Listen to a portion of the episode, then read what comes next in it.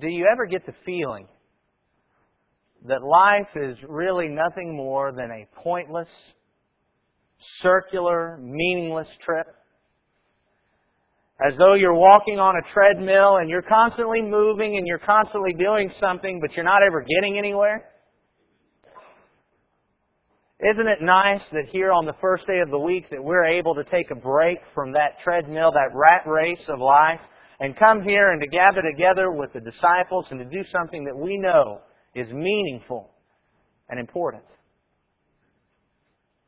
How would you like, though, to do more than just take a break? How would you like to get off of the treadmill for the rest of your life? To recognize that what you are doing and who you are is meaningful, and is important, and is accomplishing something. That you're not just going through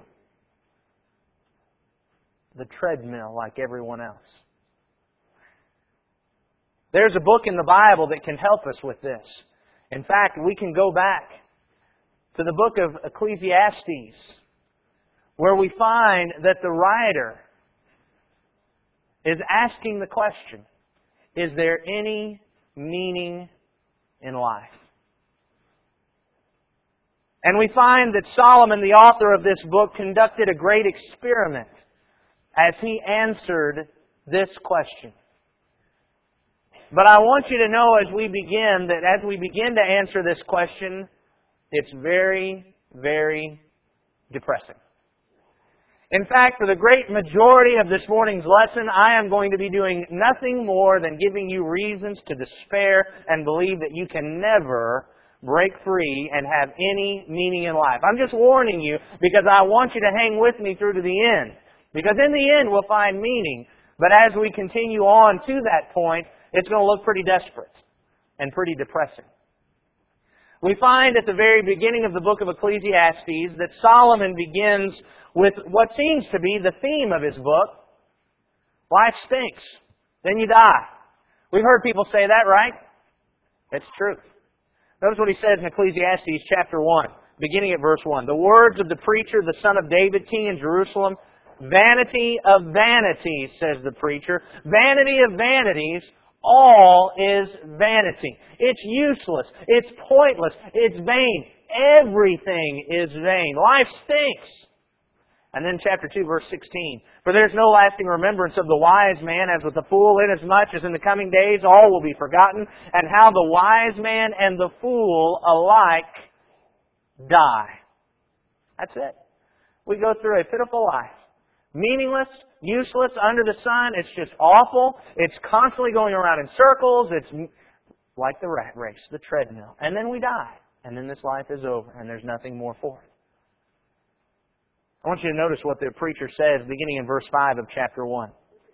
As he describes this life, and see if it doesn't sound accurate. He knows what kind of lives we lead, even though he lived thousands of years before us. The sun rises and the sun sets, and hastening to its place, it rises there again, blowing toward the south and turning toward the north. The wind continues swirling along, and on its circular course the wind returns. All the rivers flow into the sea, yet the sea is not full. To the place where the rivers flow, there they flow again. All things are wearisome. Man is not able to tell it. The eye is not satisfied with seeing, nor is the ear filled with hearing. That which has been is that which will be, and that which has been done is that which will be done. So there's nothing new under the sun. Is there anything of which one might say, see this, it is new? Already it has existed for ages which were before us. There is no remembrance of earlier things, and also of the later things which will occur. There will be for them no remembrance among those which will, who will come later still. He uses three examples to demonstrate what our life is like. The very first thing that he points out to us is that life is just one big constant repetition. It just happens over and over and over again. We're just constantly going through the motions and doing the same thing. The sun rises and the sun sets and it hastens back to where it arose. Do you have this kind of life? You get up and you make your bed. Why? Just so you can get in it again that night and it's messy. You go and you get dishes and you eat off of them, then what do you do? Hopefully you wash them. To do what? Just eat off of them again. You go in and you dust your house. Why? For just to get dusty again. You go to work and you earn money. Why? So you can spend it and have to do what? Go back and earn more money. so you can continue to live. It's just over and over and over again, just doing the same things. Does that sound like your life? Is that the way it is? Of course it is. We're not that different from Solomon. Then he goes on to point out that if we back up and we look at the generations, you know, our lives is like the sun going back and forth, but even if we back up and look from generation to generation, we find that it's always just the same old thing. Tiresome and wearisome. Just like the wind that goes toward the south and turns around to the north, the wind whirls about continually and then comes again on its circuit. Every generation believes we have the answers, don't we? And we're all going to be different. We're not going to be like our parents, are we? Those of you who are older, how did you feel when you were in your teens and in your 20s? You knew you were going to be different, weren't you? And then as you saw your kids coming up, what did, what could you tell about them? What did they think? I'm not going to be like you, mom and dad. My generation, what have we thought? Oh, we're going to be different. We've got the answers. Everyone who's gone on before us, they didn't understand, but we've got it. And now I'm watching as a new generation comes up, and I know that you think the same thing. And what do we all learn in the end? That we all come right back around to the same place, like the wind going on its course and on its circuit. It blows to the south for a while and it blows to the north for a while, but it always comes back to the same path. And that's exactly what happens. There's nothing new under the sun. None of us have come up with some new way of living that is going to break free from this mindless, meaningless life in which we live. And then he comes down and he points out to us that nothing ever satisfies. This hunger and this longing that we have is like the rivers running into the sea, yet the sea is not full. To the place from which the rivers come, there they return again. Nothing satisfies. Not even a Snickers can satisfy this hunger. It just doesn't work. We plod along. We grope for material things. We strive to grow. But every day, we still have the same longing and desire. And it's never full. As we're trying to break free from the meaninglessness and the vanity that is this life. One of the great things about the book of Ecclesiastes, however, is that Solomon conducted a great experiment to try to break free. And he pursued many courses and many avenues. And as we consider his attempts to break free, what we'll find is that he went through a lot of the same things that people today go through. And let's just take a look at some of them. We'll begin in Ecclesiastes chapter 1 and verse 17. In Ecclesiastes chapter 1 and verse 17, Solomon said, And I set my mind to know wisdom and to know madness and folly, and I realize that this also is striving after wind, because in much wisdom there's much grief, and increasing knowledge results in increasing pain. He said, I tried to know wisdom and understanding and to distinguish it from madness and folly. And he pursued that course. And then in chapter 2 and verse 1 he said, I said to myself, Come now, I'll test you with pleasure, so enjoy yourself. And behold, it too was futility. I said of laughter, it's madness, and of pleasure, what does it accomplish? He tried to break free by having a good time. How many folks do we know like this? The one seeking wisdom and understanding. Always the student, but never living in real life always trying to acquire more knowledge. The one looking for a good time, the party animal, who's just going to flit from club to club to club. Just going to have a good time and not worry about anything serious. You know people like this? As they're trying to break free from the uselessness of life, we continue on. In verse 3, Solomon says, I explored my mind how to stimulate my body with wine, while my mind was guiding me wisely and how to take hold of folly until I could see what good there is for the sons of men and to do under heaven the few years of their lives. He pursued wine. Alcohol. How many people trying to break free turn to these kinds of stimulants? Alcohol, drugs. To try to help them find some type of meaning and enjoyment in life that makes it seem like it's important and worth living. He goes on. In verse 4, I enlarged my works. I built houses for myself. I planted vineyards for myself. I made gardens and parks for myself. And I planted in them all kinds of fruit trees. I made ponds of water for myself from which to irrigate a forest of growing trees. Personal accomplishments. He was working. He was building things. Surely that would leave something behind for the coming generations and it would be meaningful and his life would now be important. How many people are trying to do this? Personal accomplishments, workaholics that are constantly just trying to accomplish the next goal, build the next building, uh, climb the next mountain, achieve the next award, and be able to say that that, that will provide meaningfulness. That'll help me break free and be different from everybody else. Do you know people like this? And then in verse 7, I bought male and female slaves, and I had homeborn slaves. Also I possessed flocks and herds larger than all that preceded me in Jerusalem. I collected for myself silver and gold and the treasure of kings and provinces. I provided for myself male and female singers and the pleasures of men, many concubines. Then I became great and increased more than all who preceded me in Jerusalem. My wisdom also stood by me. He went to possessions. If I could only just have that one more gadget. That computer, that car, that house, the new carpet, the new blinds, the new gadget or gizmo, the new tool, the new set of golf clubs. Oh, if I could just have that, then life would be good. Do you know anybody like that? And then he said finally, in verse 10, All that my eyes desired, I did not refuse them. I did not withhold my heart from any pleasure, for my heart was pleased because of all my labor, and this was my reward for all my labor. Pleasure. Didn't withhold any pleasure. Here is the richest man in the world. Do you think he could afford pleasures? Oh, of course he could. And he said he pursued those. Do you know people like this? Have you been like this? Striving to break free from the meaningless cycle of life? If you've been like this, you already know Solomon's conclusion, don't you?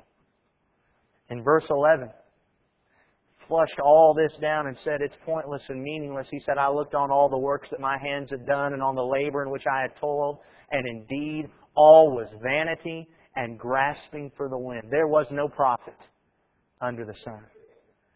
He said, I tried going by wisdom. I tried going by madness. I tried going by having a good time. I sought out personal accomplishments and possessions and pleasures. I tried to stimulate myself with wine. And when it was all said and done, it was still meaningless. There was no profit. I was trying to break free, but it was like trying to grab the wind. I have to tell you something about me. I remember as a kid, one of my jobs at home was to rake the leaves. Any of you ever had that job? Okay, yeah, we had to rake leaves.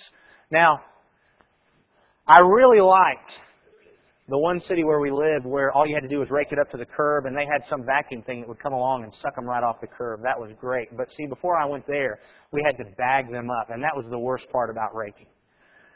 And I would often be distracted because that was just the kind of person I was.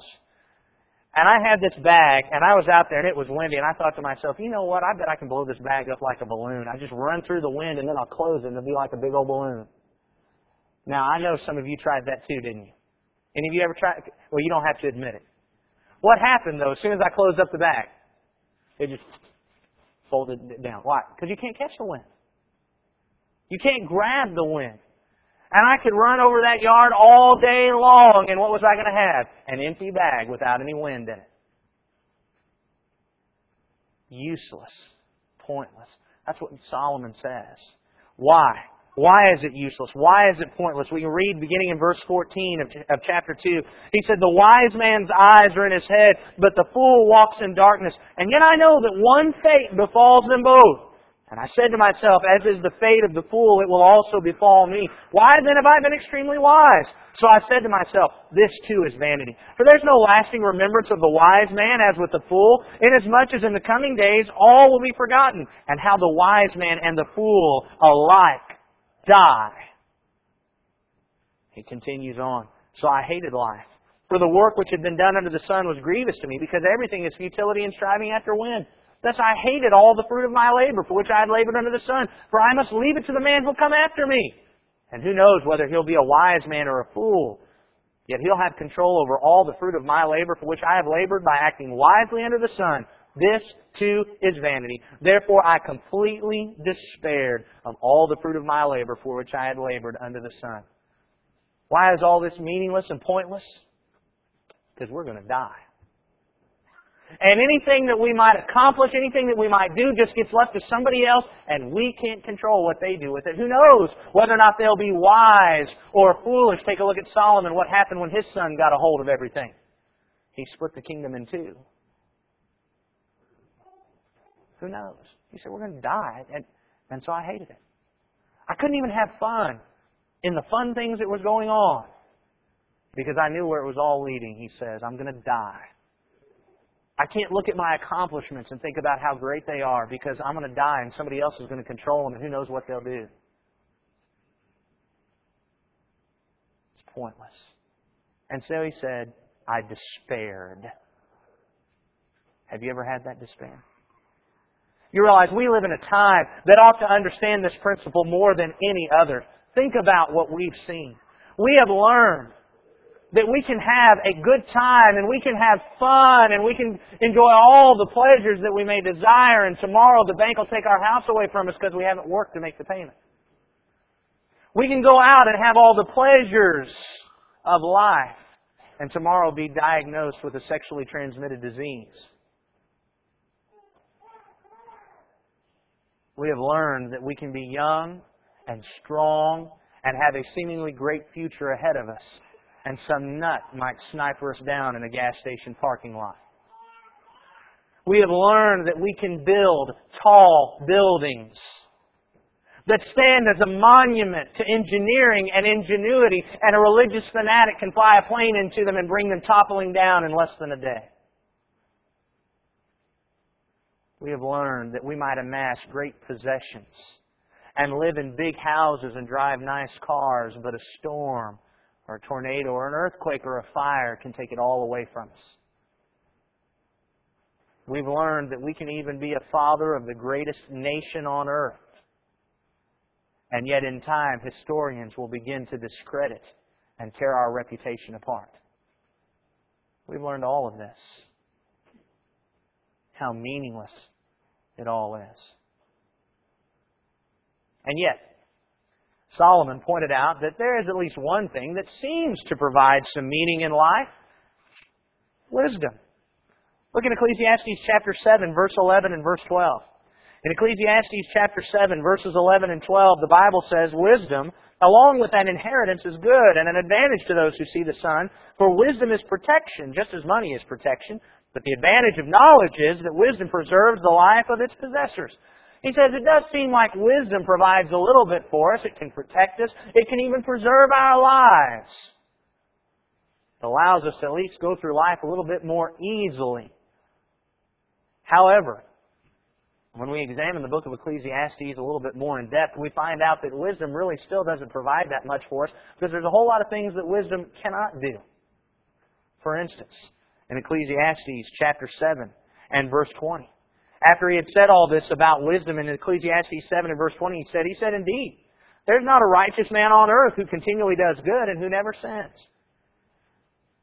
Sure, it's true that if we live wisely every moment of every day, we'll turn away from sin at all times. But what Solomon said as he looked around the earth is that even the wisest have fallen. And no matter how much wisdom we have, he said, there's not a righteous person out there that hasn't sinned. Wisdom won't keep us from sinning. In fact, most of us have already botched that. Wisdom will not keep us from growing old. In chapter 12 and verse 1.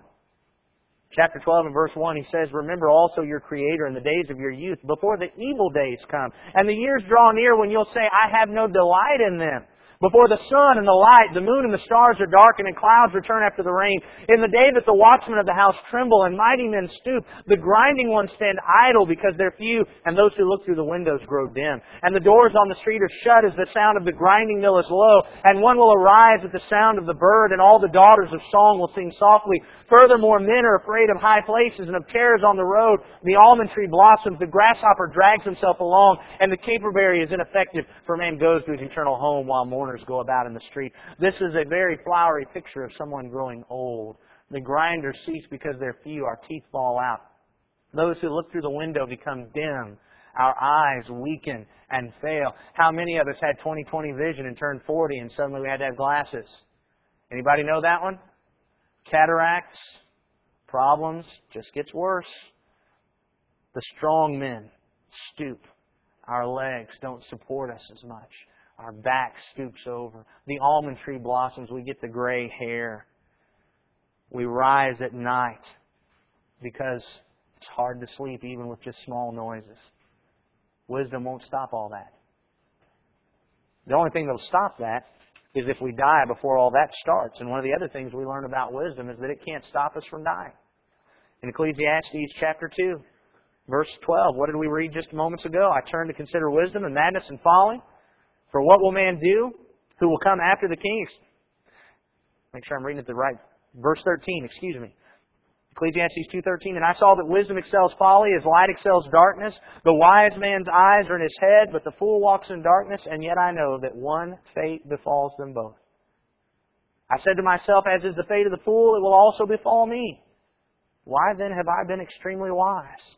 So I said to myself, this too is vanity. For there is no lasting remembrance of the wise man as with the fool, inasmuch as in the coming days all will be forgotten, and how the wise man and the fool alike die.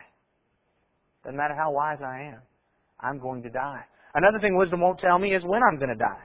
Am I going to die while I'm young, or am I going to die when I'm old? Ecclesiastes chapter 9 and verse 11 says, in Ecclesiastes 9 and verse 11, I again saw under the sun that the race is not to the swift, and the battle is not to the warriors, and neither is bread to the wise, nor wealth to the discerning, nor favor to men of ability, for time and chance overtake them all. Moreover, man does not know his time, like fish caught in a treacherous net and birds trapped in a snare. So the sons of men are ensnared in an evil time when it suddenly falls on them. Wisdom's not going to stop me from dying, and it's not going to tell me when it's going to happen. Time and chance will overtake us. And no matter how strong we might believe we are, it will overcome us. Won't keep us from dying, won't tell us when, and it won't preserve our reputation. As we continue on in chapter 9, verse 13. All that, Also this I came to see is wisdom under the sun, and it impressed me. There was a small city with few men in it, and a great king came to it, surrounded it, and constructed large siege works against it. But there was found in it a poor, wise man, and he delivered the city by this wisdom. Here's the city's deliverer. Don't you think they ought to remember him after he's dead? Verse 15 at the end of it. Yet no one remembered that poor man. He delivered the city through wisdom. He died and was forgotten. Reminds me of Joseph and the Pharaoh who came up and didn't remember Joseph.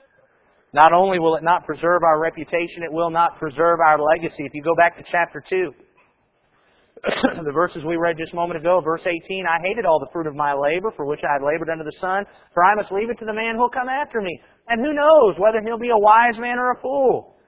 Yet he will have control over all the fruit of my labor in which I have labored by acting wisely under the sun. This too is vanity. It won't protect my legacy. I can leave all kinds of things to my kids and to their kids. But all the wisdom I portray in my life will not protect that legacy once I'm gone. And finally, wisdom will not keep us out of judgment. In Ecclesiastes chapter 11, Ecclesiastes chapter 11 and verse 9, Rejoice, young man, during your childhood, and let your heart be pleasant during the days of young manhood, and follow the impulses of your heart and the desires of your eyes, yet know that God will bring you to judgment for all these things.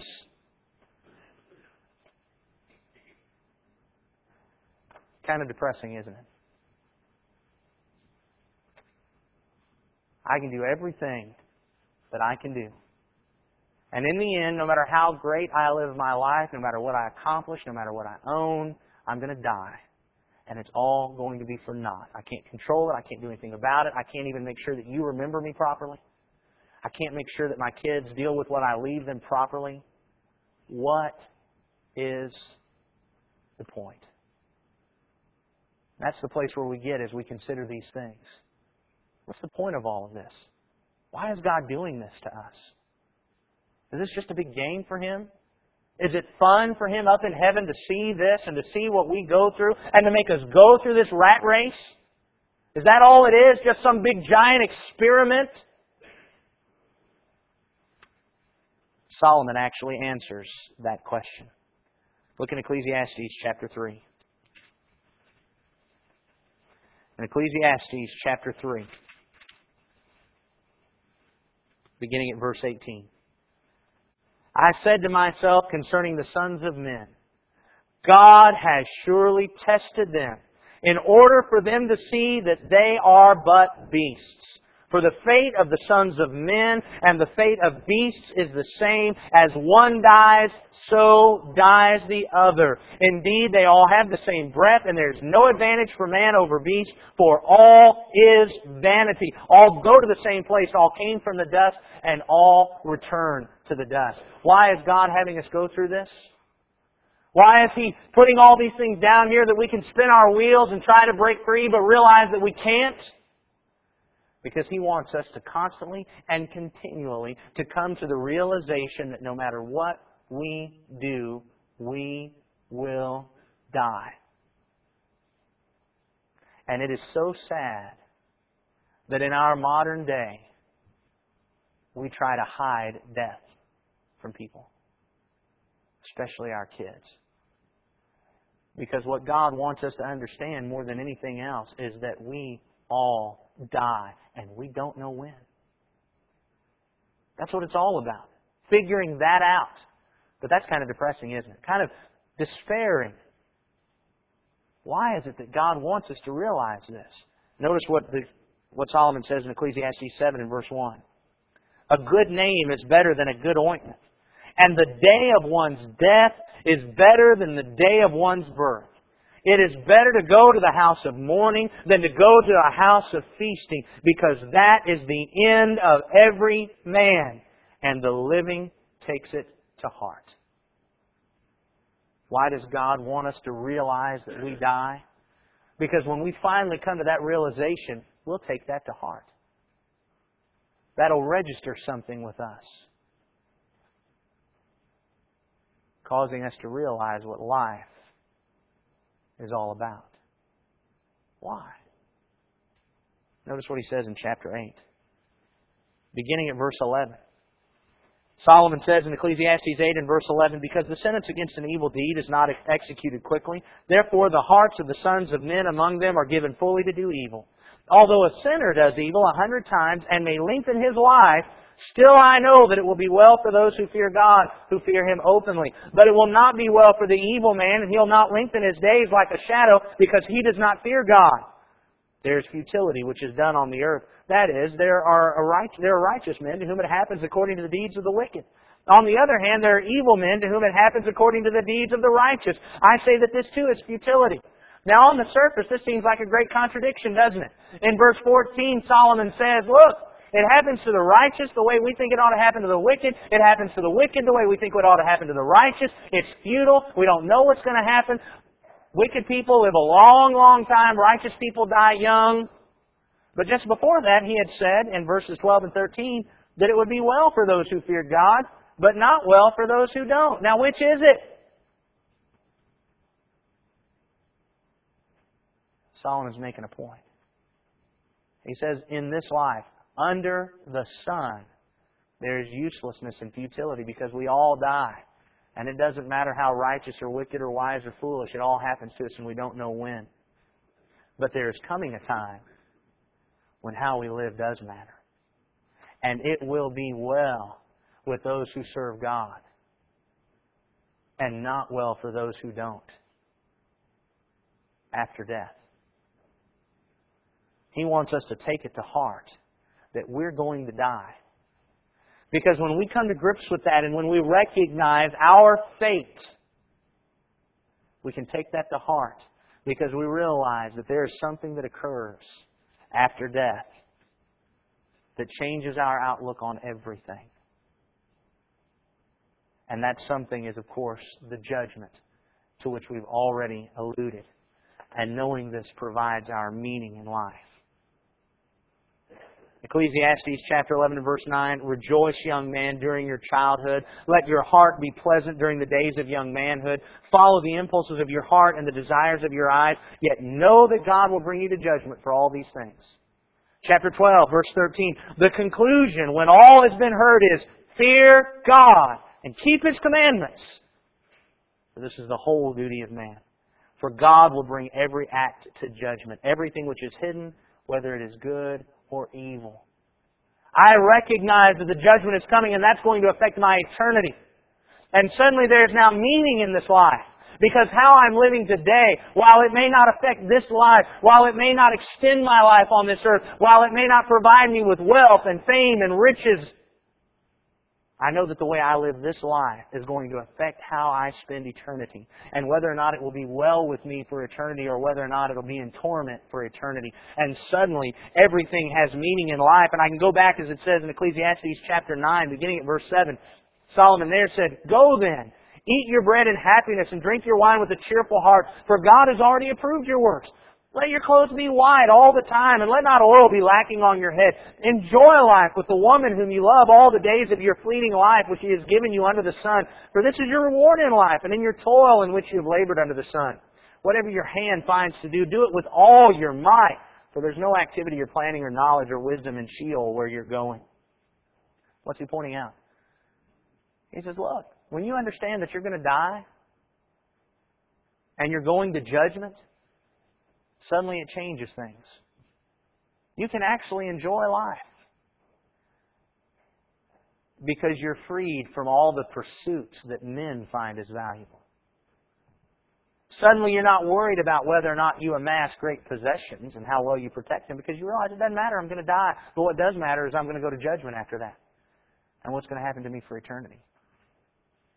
And whether or not you are given great possessions, whether or not you have great personal accomplishments on your job, whether or not you accomplish anything, you can have meaning in life and you can enjoy it when you realize this is all about eternity. God has us go through this meaningless, futile cycle to get us to realize that nothing in our lives is really about this life. We spend too much time focused on this life. He wants us to realize death is coming so that we'll look beyond this life. And then we can have meaning. Then we can enjoy what we've got. Because we realize this is what God's given us now. Let's just enjoy it. Because we're looking forward to something better. We can work hard because we realize that that's what we can do here. And how I live is going to affect my eternity. And we can enjoy it no matter what it produces and no matter how we compare to others because we know about what's coming. There's meaning in life. And brethren, that is the only meaning in life. If you spend your time spinning your wheels for possessions, personal accomplishments, pleasures, pride, you'll never break free. You'll never enjoy this life, and you will not enjoy eternity, I guarantee. But when you focus on where we're going, and because of that, obey God and keep His commandments, then you can enjoy life. And you can have meaning and fulfillment and look forward to a great eternity, no matter what this life is like for you.